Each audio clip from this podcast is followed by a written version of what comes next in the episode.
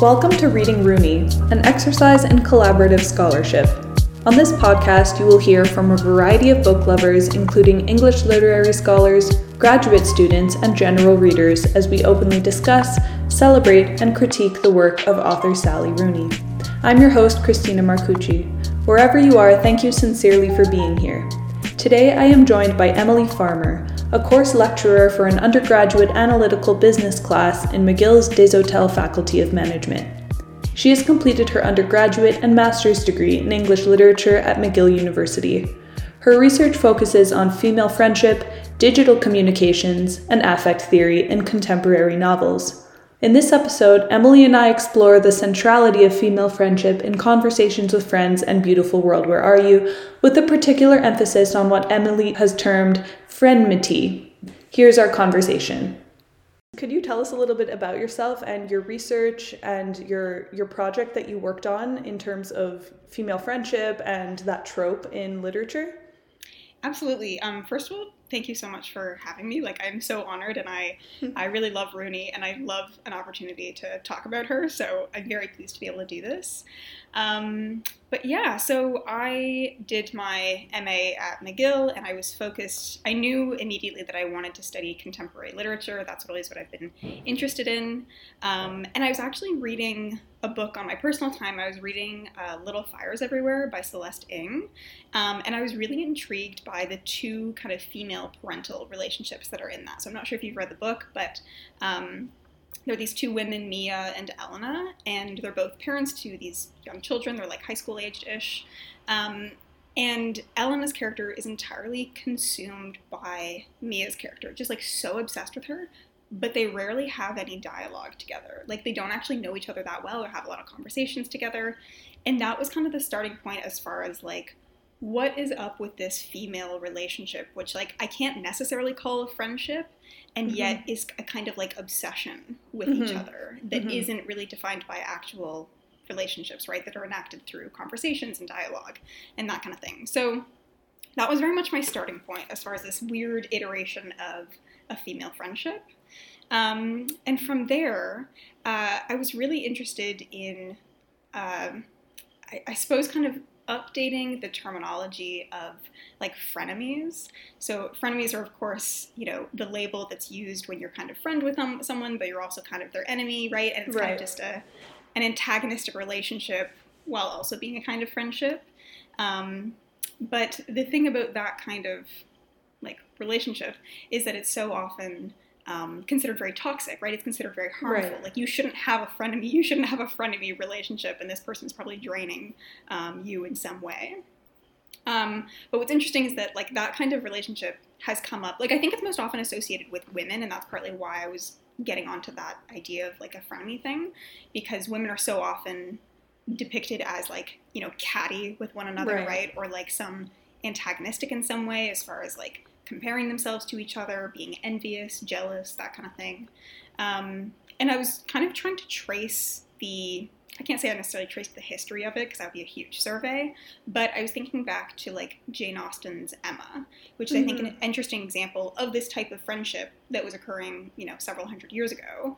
Um, and you've got Emma, of course, as the main character, and she's got this female friend, Harriet, who's a bit younger than her, who's kind of her protege, if you will. Um, and, you know, she, on the one hand, tries to help Harriet, right, tries to help her find, like, uh, a man that she's deserving of, right, but on the other hand, also carries this burden of, like, envy and frustration and annoyance, right? So they have a very intimate relationship, they're very close to one another, and yet they also occupy these strange, like, affective spaces of frustration, hostility, envy. So that's just kind of, that was kind of my, my starting point as far as like, okay, this is this is something that's been happening in literature for a while. The idea that f- female friends are at once loving and intimate and yet antagonistic in some way. Um, and I was noticing a parallel with, I promise I'll get to the contemporary literature part soon. No, keep but, on. This is so interesting. Please continue. okay, okay. Um, but so I was kind of noticing a parallel with, like using Emma as, as an example, I was noticing a parallel in contemporary literature. You've got um, Conversations with Friends. You've got Rooney. We've got, like, Mona Awad's Bunny. I'm not sure if you've read that one. Oh, my God. But, yes. I forgot yeah. about that. That's so yeah. true. Exactly. Exactly. So, like, that's a super fascinating, fascinating example of, like, this very tight-knit group of women in, like, the university setting, which I think is a part of um, kind of trope that, that's emerging. Um, but at the same time, like, incredible hostility towards women, oh, yeah. right? It is so predicated on this strange, just oppositional relationships between them. So it's just, it's a fascinating dynamic that I think is um, is very much a dynamic and not quite just a stagnant label like frenemy, right? I don't think yeah. frenemy necessarily captures those kinds of relationships. It's very um, intricate. Exactly, exactly. Yeah, it's it's so much more complicated, I think, than saying, like, oh, they're my friend, but also my enemy, kind of. Mm-hmm. Mm-hmm. Um, and then you have, like, the Neapolitan novels, right, which is just beyond complicated and complex in oh, its yeah. depiction of friendships, right? There's so clearly an obsession with, um, like, between the girls, right? But at the same time, uh, you know, just... I mean, I don't even know how to articulate it, right? It's hard to even articulate with just one word to capture it, right? Especially um, those novels. Just exactly, exactly. Out of this world, yeah. Exactly, yeah. So basically there's just these these emerging trends of these really complicated female friendships that I just think are fascinating. Um, and I think it's interesting to consider them in updating the concept of frenemy. So to get more specifically into what I was focusing on, I decided to try and develop a new term called frenmity, which is a basis of friend and enmity. Um, and I use this word to describe more of a mode in which women relate to one another and a mode in which they engage with one another versus a label like frenemy that is just, that is a frenemy, right? It's either... Mm-hmm. That is a frenemy, I am a frenemy, versus I am in a relationship of frenmity, right? So it's much more active, it's much more dynamic, and importantly, it's being continuously upheld and enacted by the friends and the way they relate to one another. So that's really what I was focusing on, is trying to identify the, like, emergence of this kind of topic, this kind of relationship in contemporary literature, and I couldn't help but focus on Conversations with Friends by Rooney because of just the fascinating nature of Frances and Bobby's relationship.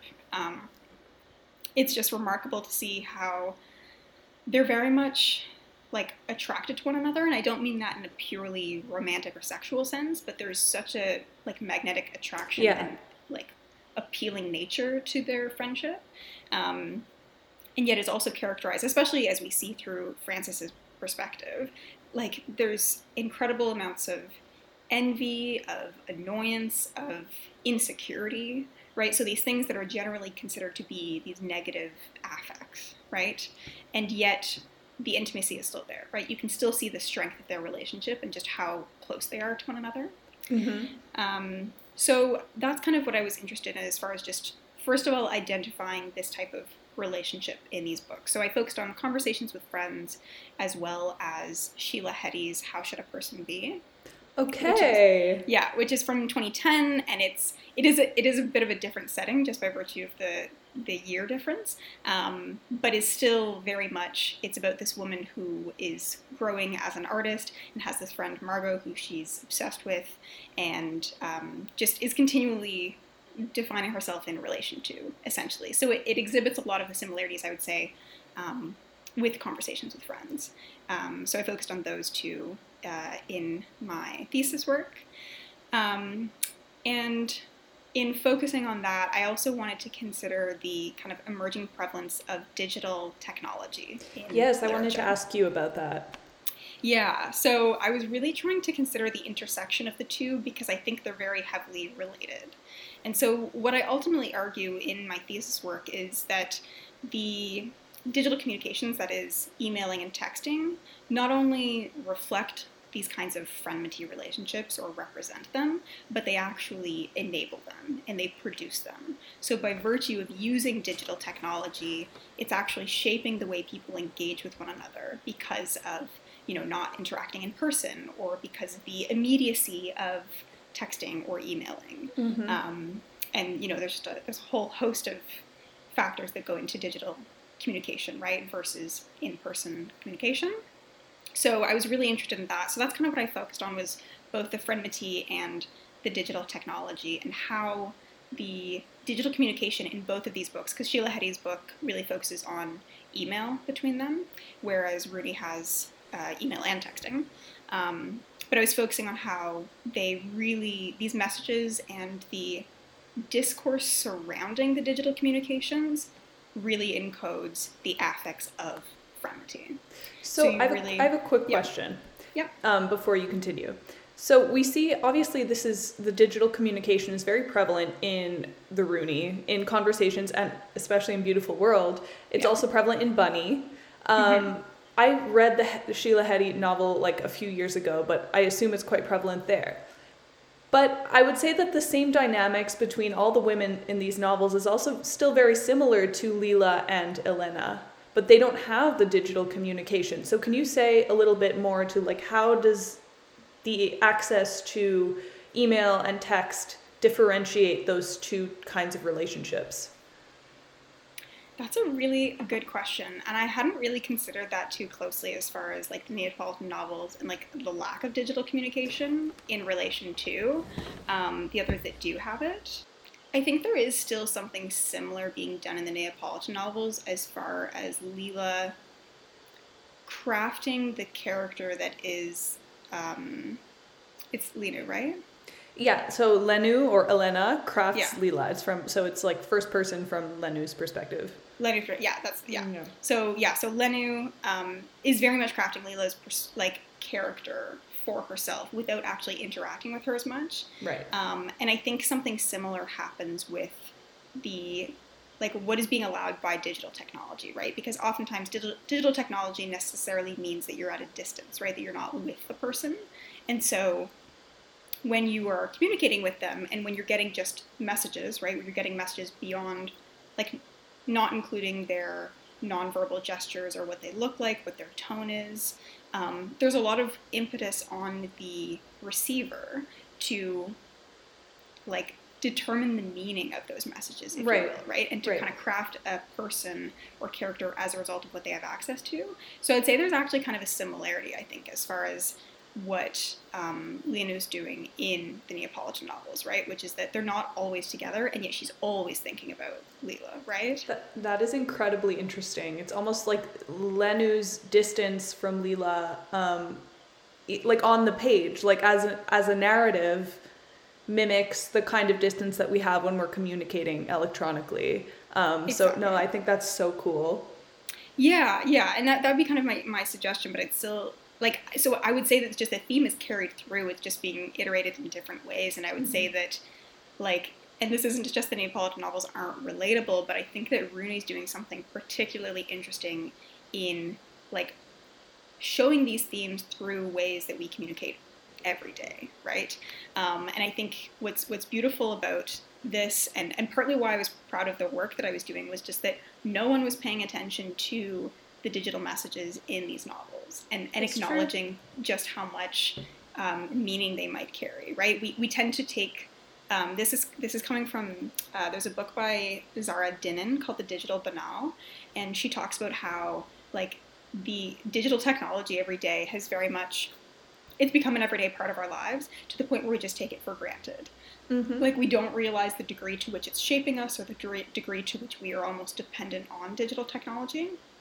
And that's really what I think about when I when I think of, like, Conversations with Friends, or Heti's, pardon me, or Heti's book, where um, like it's it's so commonplace to be reading a text conversation or to be reading an email conversation between characters, because it's what we do in our everyday lives, right? So it's it's easy, I think, to dismiss that as just, well, it's just another form of communication, right? It's just another way that, you know, authors are showing dialogue between characters, rather than considering what's actually being allowed by it. So I, I would argue that, like, I think the the theme of these characters crafting, um, like, crafting characters out of their friends is really just embodied more explicitly through the digital messaging, because I think it's just so much more obvious. Like, you can think about any instance where you've received a text from someone and it's been ambiguous in some way, and so you, you, you start overthinking, and you're like, well, they used this kind of punctuation, they used a period at the end, maybe that's a little bit aggressive, are they upset with me,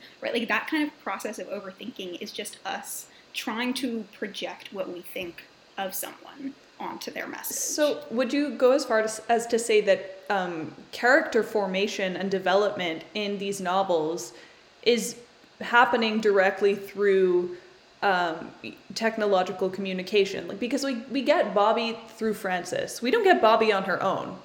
We only get Bobby in relation to Frances, in the same way that we only get Leela in relation to Lenu, even though there's no technology there. And we only get, I, there's Samantha, and who's her... Who's the other, in Bunny, who's the other person? Oh, I, I don't know if I can remember the, the her friend. Name, but, uh, her friend, I, yeah. I, but yeah, we get her friend through Samantha. So it's like these characters only develop through the purview of our first-person narrator who is using technology. Absolutely, absolutely. And that was like, that's kind of an interesting, like, paradox, if you will, um, that I really, I touched on towards the end of my work as far as kind of opening it up for, for future research, but... Um, the the emphasis on the digital communications in these novels actually emphasizes the reciprocity between characters, right? Because you're actually getting messages from these people themselves, right? Versus the narrators, versus the protagonist just saying, oh, they said this, or right. This is what I thought they did, this is what I thought they meant by this, right? When you're getting someone's actual message, like that's that's their own voice, right? And especially because it's being typed, there's no room for... like taking creative liberties with it, right? um, and yet, exactly as you just said, what, what's interesting is that we ultimately see that these characters are still only defined in relation to the protagonist, right? Because we're still just getting it from their perspective. So I think it's a strange paradox that I think authors are probably grappling with at this point, right? Which is how how do you actually show a supporting character, or in this case, I think they're equally protagonists, right? Because of how important they are. But how do you depict them in their own voice, as their own person, when you can't help but define them or show them through the lens of the protagonist, if you will? Yeah. Um, yeah, it's something it's something interesting to, to struggle with, but I, but I think that that's why, it's one of the reasons why I think the digital technology is fascinating, right? Because we are, we are getting their own voices and we're getting their own personality, but... Um, Because you can still, like, especially when the, the texts or the emails are copied verbatim, right? And they're just their own kind of text block, and the narration just accompanies it before and after. Like, that separate kind of text block is for the reader to consider themselves, right? To read into. So true. Beyond what the narrator's then going to go on to analyze about it, right? You get that so many times in um, conversations with friends. Like, Frances will, you know, meditate, like truly pages-long meditation on these text conversations with Bobby. Um, yeah. And so, yeah, so you, you, you get, obviously, Frances' interpretation, but you also have an opportunity as a reader to just look at the messages for yourself and interpret them as you will. Um, yeah, I'm thinking about specifically in terms of text, and not email, because the emails in Beautiful World are just something altogether different, yeah. But text specifically, I'm wondering... Because there's only so much that you can say in a text. I mean, just the kind of like genre, if you will, of a text is that it's short, it's um, typically kind of just to convey basic information. Um, do you think that that kind of mode of writing contributes to the low affect kind of tone of Rooney's novels? Like, it's blunt, it's just curt, it's, you know what I mean? Like there's, there's, it's not descriptively rich. A text is not descriptively rich. Yeah, that's a great question, and and like I'm happy to I'm happy to answer that, because I think that's really often the descriptions of Rooney's books, right? Which is that they're super low affect, they're very muted, there's very mm-hmm. little description, it's very sparse, and yet what I was focusing on in my work was truly saying, like, okay, but these texts are powerful as far as the kind of feelings that they're encoding, and it's just that we have to use a different like tool set to be able to analyze them. We can't be using the traditional tool set of, you know, expecting flowery descriptions and like explicit displays of emotion, or, you know, the opportunity to interpret social behaviors as a way to access interiority or consciousness. Like, there was an article that I read, I think it was a, it was an article by Rob Madole, and I think it was for, it was some review anyways, but he was analyzing, like, Conversations with Friends and Normal People, I believe. And it was his article in particular that was focused on the idea that, yeah, there's just, there's actually, like, a lack of emotion because of how muted it is, right? It's low affect. And yet, I...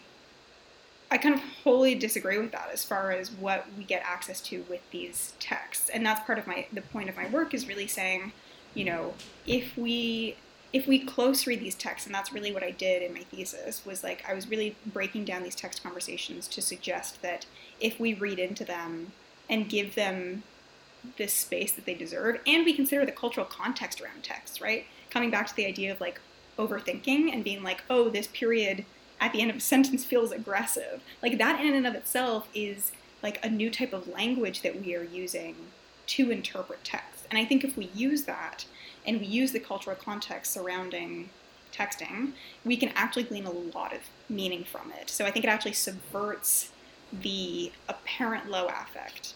From this is this is incredible. I was, and it reminds me of the conversation I was having with Professor Tabitha Sparks about narratology as a practice, and she was saying that Rooney's novels are actually perfect for narratological interpretation because they are not as traditionally descriptive as we would see in a, a realist novel. Mm-hmm. And so it really kind of forces the reader to dig in and consider the cultural context, but also the language, the specific language and what it's conveying. So I think that it's, like, completely fascinating that you're considering this in terms of, like, frenmity, um, and what it kind of says about uh, friendship between women. Yeah, thank you. Yeah, I, I, yeah, it was a really fascinating project, and it's it's nice to be able to say too, I'm like, yeah, my my work just involves studying texts in books. Like, it's pretty, it's a pretty fascinating thing, and uh, and especially too, like, the reason why I wanted to focus on that was because there's actually so little of, like, that kind of digital communication in recent contemporary literature, especially, like, literary fiction, or what is considered more often, like, highbrow, yes, quote unquote highbrow literature, um, which I don't necessarily agree with, but is a is another uh, topic for another day.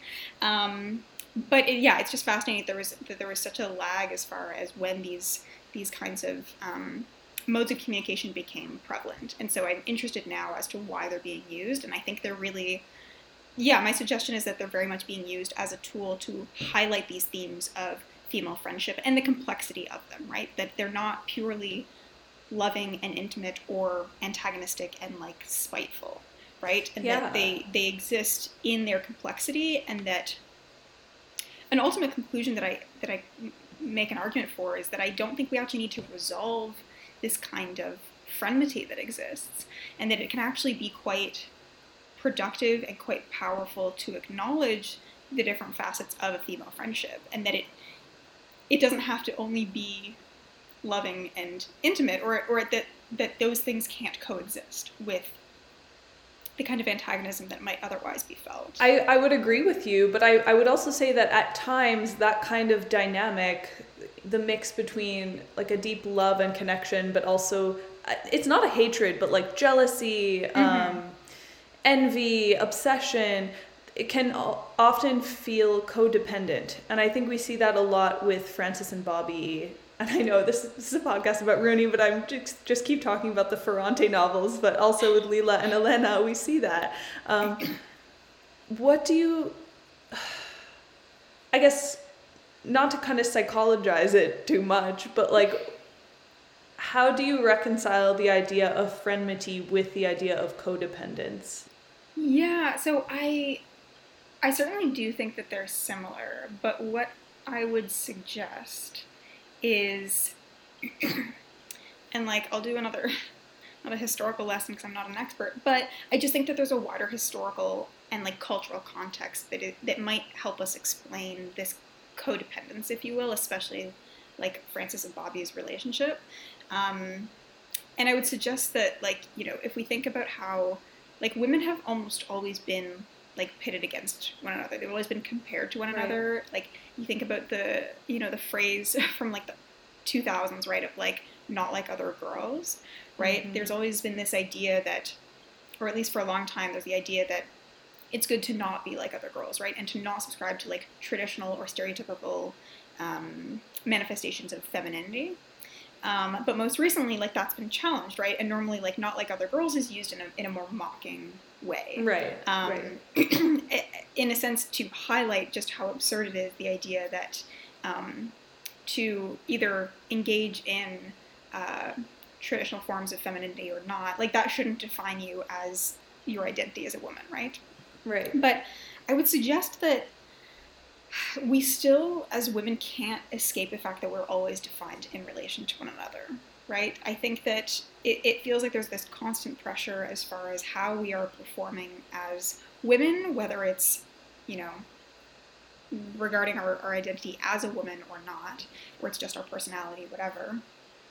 Um, I just think that there's such a strange cultural pressure um, surrounding women um, comparing themselves. And so what I would say is that by virtue of this like relational dynamic and the fact that it's, it's almost impossible to exist, right? Like you cannot be a woman in a vacuum, right? You were always a woman in relation to other women, in, other, in relation to other communities of women. Um, so by virtue of that, I think we've learned to rely heavily on defining ourselves in relation to other women. And I think that that's what we see with Bobby and Frances. Like it is certainly a codependence, but I think it's actually kind of, or I would suggest it's a manifestation of um, of the fact that we have to rely on other women to define ourselves, right? And that our work of growing and evolving is dependent on another person. And I think that that's, that's really what we see in this book, especially because of the way that it is structured around the evolution of their relationship throughout the entire book. Um, I think that really points to just... Because I, I would argue that Rooney's novels are ultimately character-driven. There's not that oh, much yeah. plot. Yeah, um, totally. Um, and and and so so by virtue of that, like we're focusing on, like especially in this one, because it's just from Frances' perspective. Like the point of the book is really Frances' character and how she grows, right? We see her at the beginning. She claims to be unemotional, um, and she claims, like she refers to herself at one point as like, you know, an unemotional, like cold woman, essentially. But then towards the end, we get these more explicit displays of emotion, especially in relation to Bobby. They have like that last email exchange, or it's the email that um, Frances sends to Bobby being like, I I now just want to sleep with you without metaphors, and like just expressing kind of her care for her and her love for her in the most explicit way um, at that, up until that point in the book. Um, so my point being that I just think that showing them as codependent is, I think, an it, it's an appropriate label that they're codependent, but I think it's much more a response to women still learning to negotiate their own identities in relation to other women, and especially negotiating their emotions. I would argue that Rooney's characters are so predicated on the emotions that they're feeling, beyond their personality, beyond their interests. Mm-hmm. Um, they're really defined by emotions. So I think that that's really what's, I, I would suggest that that's what's being done here, is really just the the identity work um, in relation to uh, another woman. Does that, does that make sense? It, of course it makes sense, and it resonates. Like it's true for me, like as a young teenage girl, kind of comparing myself to my other girlfriends and, you know, negotiating my identity uh, as a young teenager, you know, like one hundred percent it makes sense. I think that it's very resonant. Um, what do you make of the kind of, I would say, romantic undertones, not, I mean, with Frances and Bobby overtones, but I, I think also with Alice and uh, Eileen, there are some romantic undertones in their relationship, I think. Or, I mean, would you agree? Would you disagree? Yeah, I, I would certainly agree. And I think I think actually what Rooney does with these kind of romantic novels is just totally subvert what we expect of a rom- romantic genre. And I think it's really fascinating. Like I remember having, I read a review recently where someone was reviewing Conversations with Friends, and they were like, oh, so like, you know, they were giving a brief synopsis being like, this is a romance novel and it's about this character Frances who engages in an affair with a married man. And like, that was the synopsis. And I was like, what? Where's Bobby? Like, I know. And like, and that's the thing. I was like, granted, I'm like, I'm showing my bias as far as like being more interested in the female friendships, but like, but I'm like, this, this book to me is just about Bobby and Frances. I'm like, mm-hmm. Nick is purely a side character. He's a, he's a supporting character. Whereas Bobby, I, I would argue, is so much more crucial to, again, like she's crucial to who Frances's character is I and agree. Who Frances's character becomes. Whereas Nick is just, is, I would argue, purely a supporting character, right? He's mm-hmm. just a facet of Frances. Whereas Frances and Bobby, I think, are, are just so connected, so much more yep. connected. Um, but yeah, so it's kind of fascinating to think about these books as romances. And I think it, I, I think it kind of calls into question what we assume to be romances and why maybe there are these romantic undertones, um, in hers. And I, I wonder if it's just like thinking about reading a traditional romance. Like we, we know immediately who the love interests are, right? We, right. we already know, we know immediately who the focal points are and who's going to end up together, right? Who, um, you know, the the resolution that we're looking for, right? Especially when it comes to like the happily ever afters. And I think we get something similar in Conversations with Friends and Beautiful World, where, you know, we have these characters who are engaging in these heterosexual relationships with men, but ultimately, and at least for me as a reader, I was looking for these women to, um, I'll say, achieve a sort of resolution. Um, I think that that can look like different things.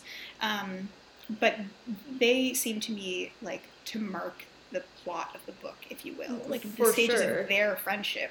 And so that's what I'm looking for in the conclusion is what is the ultimate scene between them, right? What is the ultimate connection between them versus the men? So I wonder if just she does such a, like Rooney does such a good job at just privileging the, these kinds of friendships and relationships in a way that just totally like supersedes the heterosexual relationships, right? They they seem like such side, like plot points, if you will, in relation to how these women are engaging with one another. And I think like, it's interesting to consider Beautiful World, especially because we get access to those emails, these like very mm-hmm. long emails that they use mm-hmm. to communicate with each other. Um, and you are getting so much of their character through these emails by virtue of what they're communicating with their friend. And this kind of comes back to what I was just talking about as far as like, it's through these friendships that they're able to express themselves and they're yeah. able to express their emotions and what they're thinking and feeling. And we don't, we don't get those kinds of conversations with the men. We don't get those really deep, um, very insightful conversations like we do between these women. So I think they're, these female connections are just so strong and so powerful that we can't help but focus on them more and consider them to be the romantic, like, center of the books, if you will. And those letters also quite literally structure the novel and kind of glue it together as a coherent narrative.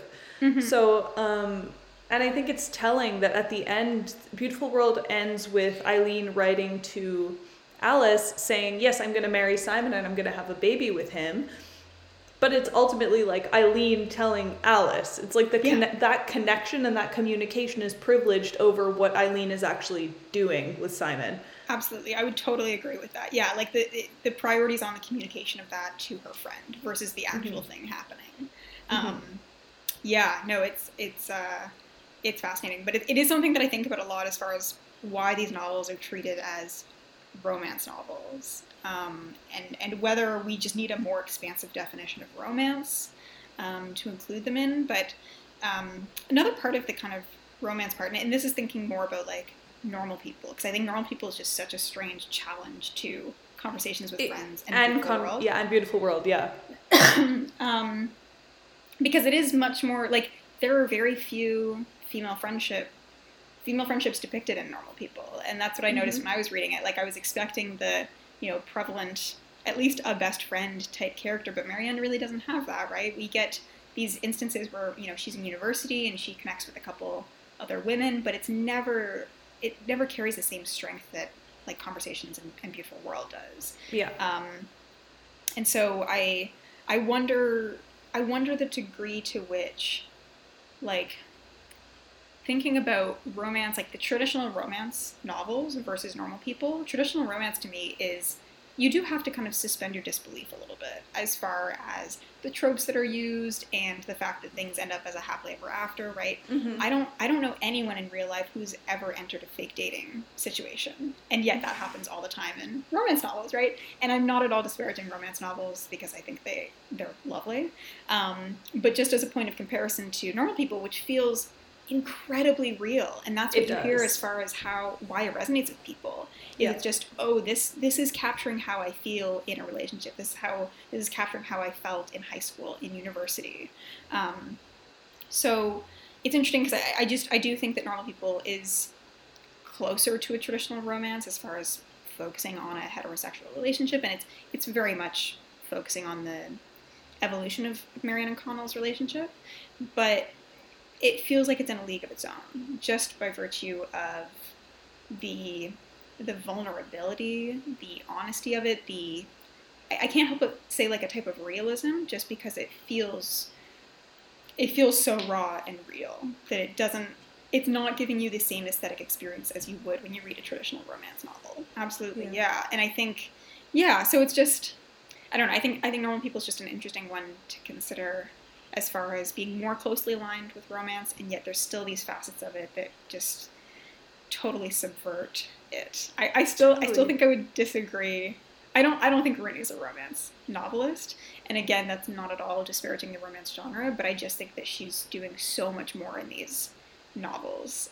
Those were kind of my questions, but was there anything else that you wanted to talk about that we didn't cover, or any passages that you wanted to bring up that we can talk about? Uh, yeah, actually, I have, like, one of my kind of favorite, this is one of the quotes that I noticed early on in my research that I just couldn't help but kind of latch onto, and I just, I had to make sure that I used it in my research. Mm-hmm. Um, so this is a passage in um, Conversations with Friends where um, one of the interesting things that Frances does is she will go back to reflect on past conversations, past text yeah. conversations between her and Bobby, and I think it's, um... Uh, I have a whole section about that in my paper, so I could talk about that a little bit more if, if you wanted. But, yeah, oh my goodness, of course. um, but uh, I'll start first with my emotional analysis. So this is on page uh, one eighty-six. Um, so Frances is describing an instance where she, quote, enters search terms that seemed willfully calculated to annoy me. Searching for the word, quote, feelings, unearthed this conversation from our second year of college. Yeah, so Frances says, she's saying this to Bobby, so she says, you're committed to this view of me as having some undisclosed emotional life. I'm just not very emotional. And Bobby responds saying, I don't think unemotional is a quality someone can have. That's claiming not to have thoughts. And this passage was just remarkable when I read it, because this is, like, we're at page one eighty-six, but Frances is still claiming to be unemotional. And yet... First of all, that's so abundantly not true, and part of that, I think, is that there's a lack of recognition for the quote-unquote negative emotions that Frances feels, right? Any of the insecurity that she's feeling or the judgment that she feels towards Bobby, like, she just can't even grapple with that um, as far as how those are emotions. But on the other hand, we have here, she's she's entering search terms to find conversations that that are willfully calculated to annoy her, which I think is, like, that's, she's she's engaging in an emotional reaction right there. She's engaging in an emotional interaction right there, right? By doing something to inspire feelings in her.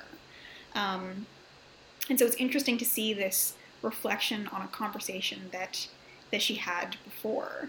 Um, so yeah, I mean, I should say, so it's one eighty-six in the novel, but of course, like, this is a conversation from, I think, a couple months prior. Um, right. But I think it's fascinating to see the kind of different philosophies that... Um, Bobby and Frances have here, as far as Bobby being like, well, having thoughts and having emotions are just being human, right? That is part mm-hmm. of what the human experience is. And Frances claiming she's just, she just doesn't have it. She's just unemotional, right? Which just feels it. Anyway, so I think it contributes to the, to the sense of low affect from Frances and, and what people are often identifying in Rooney. But I think even just in this passage, you're getting, you're getting these, these kind of antagonistic feelings, right? So Um, Frances herself saying, you know, you're committed to this view of me, right? That's an establishment of an antagonism between them, right? Mm-hmm. Placing Bobby in opposition, claiming you are misunderstanding me, right? You, like, we have this intimate, we have this intimate relationship, um, because they're talking about feelings. Like, they're talking about something so intimate as, like, this is a, not the kind of conversation you have at small talk, right? Right. Um, so their their intimacy is certainly established, and yet, like, there's this imme- there's a defensiveness from Frances here, right? Which I think establishes that kind of, like, I use antagonism as a kind of umbrella term. Um, so I, I really love this. Uh, I really love this passage. I think it's just an interesting encapsulation of, of book's themes. It is interesting. And also that line, you're committed to this view of me. In a sense, like, Frances is committing us as readers to a view of Bobby by yeah. extension. Yeah. Right? So yeah. it's it's all about kind of character construction on a metafictional level for us readers, but also about um, their intimate relationship, their personal friendship. Absolutely. Yeah, exactly.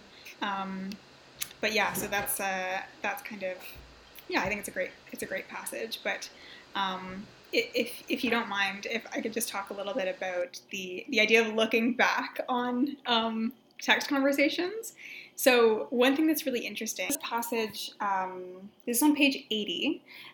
And for context, so this part of my paper, I was really focusing on this, again, this like um, retrospective, retrospective uh, view of these text messages, which I think is really fascinating um, because we often think of like texts or emails as just being a kind of present thing, right? They're presently conveying information, and afterwards they're not necessarily relevant to us anymore. Mm-hmm. Um, and so I was interested in looking at that and looking at what it allows Uh, Frances to do, or what it allows Frances, or Rooney, I should say, to represent through Frances. So, um, for context, as far as um, what's happening in the narrative, this is a point when um, Frances has made uh, like a homophobic comment to Bobby. Um, I can't remember the comment exactly, but oh, I think it's okay. I think it's because she's revealed that she's in a relationship with Nick, or she's having an affair with Nick, or something like that, and she accuses Bobby of being jealous. Um, right. Just yeah, as as as a result of that, and it's kind of just a, a throwaway line. But then Bobby sends her this long email, being like essentially calling her out for it, be like that was homophobic and it wasn't cool, and like I don't know why you had this kind of reaction in it, et cetera. So, but she gets it, she gets this email, which is again like essentially a call out from Bobby, and Frances just immediately, like, just has such an emotional reaction, but it doesn't it doesn't manifest in the way that we would expect it. So it's again it's being consistent as far as the low affect that Rudy does, but what I suggest here is that this passage is actually quite rich with um, rich with emotion. So the quote reads. Um, I read the message several times. This is Frances reading the, the email from Bobby. I read the message several times. For some reason, I deleted it briefly and then went into my trash folder to retrieve it almost straight away. Then I marked it as unread and opened it to read it again as if for the first time. I wandered around the office and poured some water from the cooler into a plastic cup, though I wasn't thirsty. Then eventually I sat back down. It took me several drafts to finish writing my reply. So what's fascinating about this quote is that nothing really happens. Like, Frances mm-hmm. has done nothing, right? She's just rereading it, and she's using these, like, digital functions that are available to her um, through email. Um, and yet there's so much to unpack as far as how this delay in answering, in even confronting what kind of emotions are being conveyed in Bobby's email, like, it, that's what's being encoded in her using these random email functions or walking around or pacing, right? Because she's always thinking about this email, and it's her, it's a reflection of her character not being able to really grapple with what she's being confronted with, right? And having to, and having to confront the fact that she was mean, that she was hurtful towards her friend that she mm-hmm. loved so much, right? Mm-hmm. And that she had this defensive reaction, um, which is, of course, like rooted in her own insecurity with respect to her relationship with Nick, right? Like, it's rooted in so much. And so I, I would argue that there's just, there's a lot being conveyed in this one passage, and I think it's really fascinating to consider um, not only the like retrospective nature of being able to reread texts and reread emails, but also just the discourse around it, right? The discursive practices of, you know, putting something in the trash or marking it as unread or that kind of thing, right? There's so much happening outside of just the texts and emails verbatim, and so mm-hmm. that's kind of what I think this passage does a does a great job yeah. with. Like, why belabor this idea that Frances is, like, thinking so much about, like, what should I write? Oh, no, that's not good. I'm going to discard it. And then writing it again. It's, it's about, she spends so much time actually talking, Rooney, I mean, spends so much time actually writing this to show that Frances is anxious um, about what to write to Bobby and unsure and also kind of uncomfortable with the fact that she's offended her friend. Um, So yeah, I like that she Rooney spends so much time writing these deliberations. Yeah, yeah, exactly. Yeah. Like it, it's just, I think it's again just having to re reconsider expressions of emotion, right? It's not going to be emotion in in a more traditional sense, as far as like like you know, Frances sat there just stressing about what to reply, right? Because there's nothing about that. There's nothing about Frances saying that she doesn't know what to say, that she's uncomfortable with the message. We're just getting all of these other little mundane actions, but mm-hmm. in them is is this expression of an anxiety, right? Mm-hmm. Um, mm-hmm. So I think it's fascinating, and that's kind of what we're given access to um, by virtue of not only, you know, Frances going back to recall texts, because there's there's a lot of instances of that as well in the book where she looks back on these text conversations, and it inspires a new anxiety in her. Right, being mm-hmm. able to reread and reaccess them. So I think that's a testament to, again, what these technologies are allowing us, right? We we can keep these archives, and, and in my work I kind of refer to them as like affective archives, right? In that like they hold the affect that they once carried when they were sent immediately, and yet mm-hmm. that still carries, that still has an affective impact on someone when they reread it, when they re-experience it. Um, mm-hmm. And so I think that's that's also just kind of captured in this in this passage as far as Um, like it's it's beyond, like I think these technologies are beyond just ways for authors to write dialogue. I think there's so much more here uh, that's being offered, and that is allowing us to access their interiorities and consciousness is, um, especially with Rooney, who like claims to not, or like that people interpret yeah. as not showing these, the, the access yeah. to interiority. So I think it's just an interesting way to, to reconsider her novels, you know? It, it totally is, and it's not something I would have thought of on my own, to be honest. Like, I, I just read the technology in these novels as, like, simple modes of communication, but you've shown that, like, it reveals so, so, so much more. I have, Thank you. I guess, one more question. Where, how do you situate Melissa in Frances and Bobby's relationship? That's a great question, and I I didn't get to delve into her in my work, which I was disappointed by, um, especially because there was the long email from her to Frances. A right, bizarre where, email. It's an insane read, email. It's, it's insane. Ins- it's crazy, yeah. And like Frances' answer just being like, thanks, see you at dinner. Like, dinner yes. Thursday sounds good. Yeah, oh my gosh, I was so, I read that email multiple times, and I was like, how did she just end this by inviting them both to dinner with her and her husband? Like, what? Yeah, it's, it is fascinating, and like, I, I, like, I'd have to kind of reflect more on Melissa as a character in relation to, like, Frances and Bobby, but I think the message itself is very much... is very much showing this power of, like, it's almost giving characters a kind of agency, because they're able to just type and send whatever. Like, rather than, you know, when you're in person and you're trying to deliver a monologue and you're seeing what's, how someone's reacting or someone's trying to interject, um, she just writes what is essentially just a long monologue that is almost stream of consciousness as far as just how she's reflecting and trying to give advice to Frances and talking about her in relation to Nick. Like, it is a really, I just think it's another interesting access to her character that we have otherwise not gotten, and we otherwise don't really get, I think. Like, we get glimpses into her character, but this, this long email is the first one where I think we could actually read a lot into it. Um, mm-hmm. But, yeah, I, I certainly think that there's a place for Melissa in the, like, frenmity dynamic. I think it's because Fran- we see Frances getting very insecure about Bobby's relationship with Melissa in Absolutely. a jealous way, and I yeah. almost wonder if this goes back to what we were talking about earlier about how Frances defines her identity in relation to Bobby, and so now that Bobby is not going to, like, they're no longer the duet, but now Melissa is mixed in and is occupying all of Bobby's attention, that leaves Frances in kind of like vulnerable position emotionally.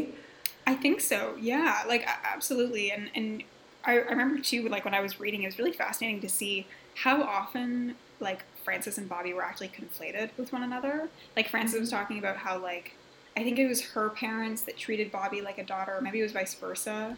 Um, or she was talking about how she wanted to get her hair cut a certain way, but then she was like, no, I'd look even more like Bobby. Like people already yeah. confuse us. Like it's really strange, this sense of like oneness that they have. Um, which again, just, I think lends credence to the idea that they, they are connected. It's their, it's their mm-hmm. bond and their, they're the central relationship. Right. And, and so I think you're absolutely right as far as Melissa coming in to challenge that. And that would only fuel Frances' insecurity, right. Which is already, already not doing great.